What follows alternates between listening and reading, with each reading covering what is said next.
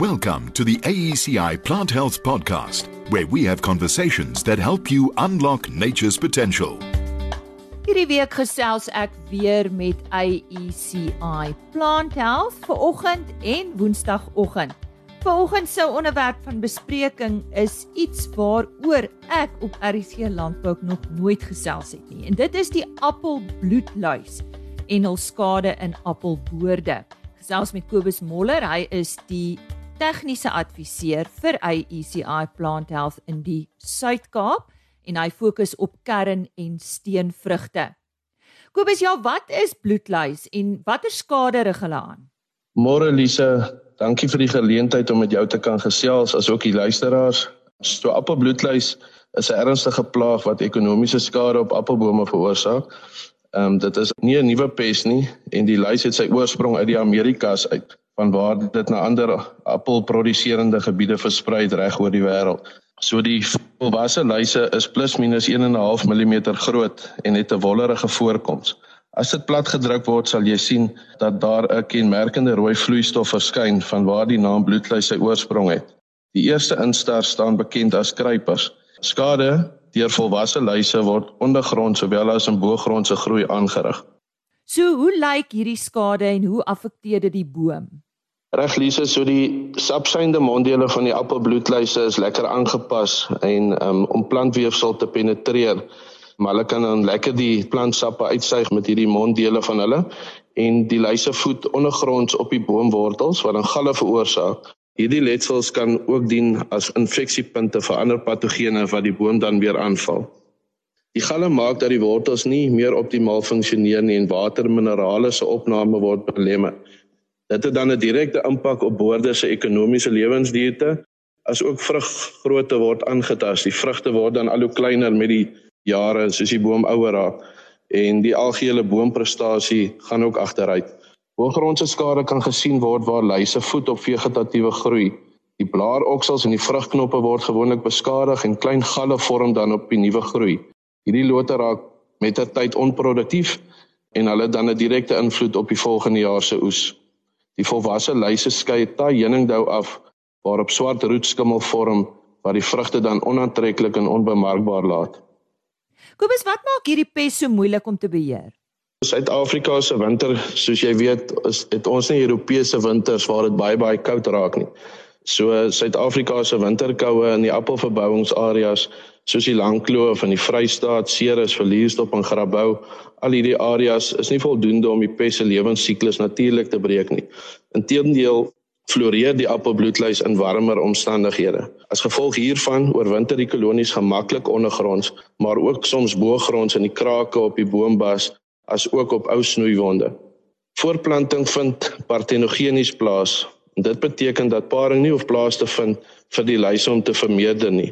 'n Enkele wyfie kan dus op haar eie die rede wees vir die ontstaan van 'n nuwe kolonie.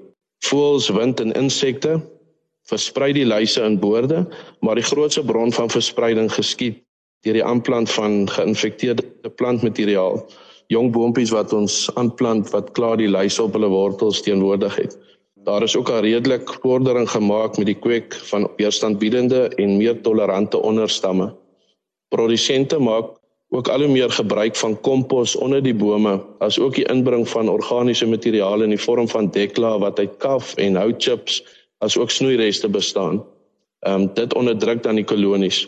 Dekgewasse word ook tussen die boomrye gevestig wat as uitstekende beskutting vir natuurlike predatore van die bloedluis dien. Hoe kan 'n produsent vasstel of hy of sy 'n bloedluisprobleem het in die boord? Ja, dis interessant. Die monitering van kruipers vind vanaf die lente tyd plaas en dit is gewoonlik die vertrekpunt vir monitering. Ons het twee pieke van opwaartse migrasie vanaf die wortelsone, naamlik in Oktober tot Desember en dan weer vanaf Januarie tot April. Dit is belangrik om boomstamme, blaaroksels en snoeiwonde deeglik in hierdie tyd in 'n boer te ondersoek. Duisende kruipers migreer gedurende hierdie tydperk na die boogrondse gedeeltes van die boom. Kobus, wat staan 'n produsent te doen indien hy of sy wel kruipers en volwasse bloedluis tydens monitering opspoor? So daar's twee metodes van beheer, naamlik chemies en biologies.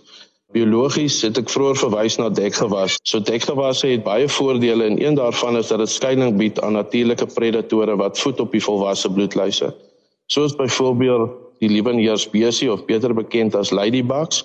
Ons sien hulle gereeld, dis daai rooi wespietjies met die met die swart kolletjies en dan ook sekere luiswing spesies. Maar die mees algemeenste predator van die bloedluis is die Aphelinus mali. Hulle is ook klein wespes, parasitiese wespes en hulle lê hulle eiers deur middel van 'n lêboor binne in die gasheer bloedluis. Die eiers broei dan 'n paar dae later uit en die jong wespe voed op die oorblywende liggaamsappe van die bloedluis totdat dit die gasheer verlaat as 'n volwasse wespe. 'n Duidelike swart gaatjie kan dan gesien word op die dooie bloedluis wat dan bekend staan as 'n mammie. Ongelukkig is biologiese beheer nie altyd voldoende om ekonomiese skade te beperk nie. En dit is waar die verantwoordelike chemiese ingryping noodsaaklik word om oesverliese te beperk.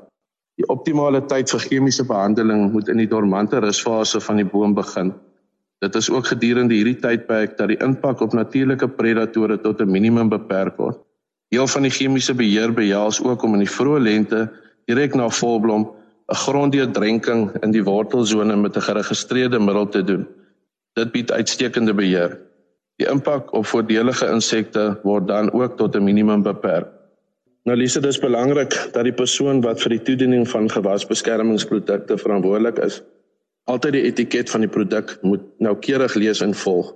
Indien dit nodig is om later in die groeiseisoen addisionele chemiese ingrypings te doen, sal ons span gewasadviseurs 'n boordspesifieke aanbeveling maak met geregistreerde produkte waar die onthoudingsperiodes en residuevlakke van die middel in ag geneem word.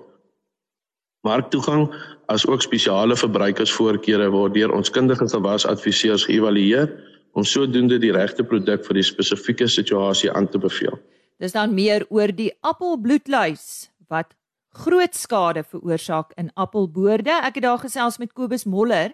Hy is die tegniese adviseur van AECI Plant Health in die Suid-Kaap.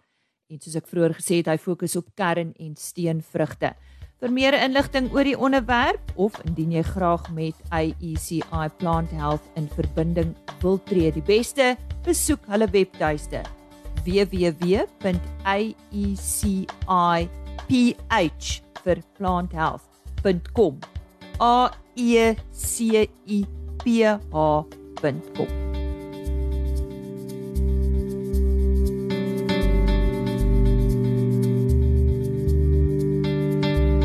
Another production from Solid Gold Podcasts.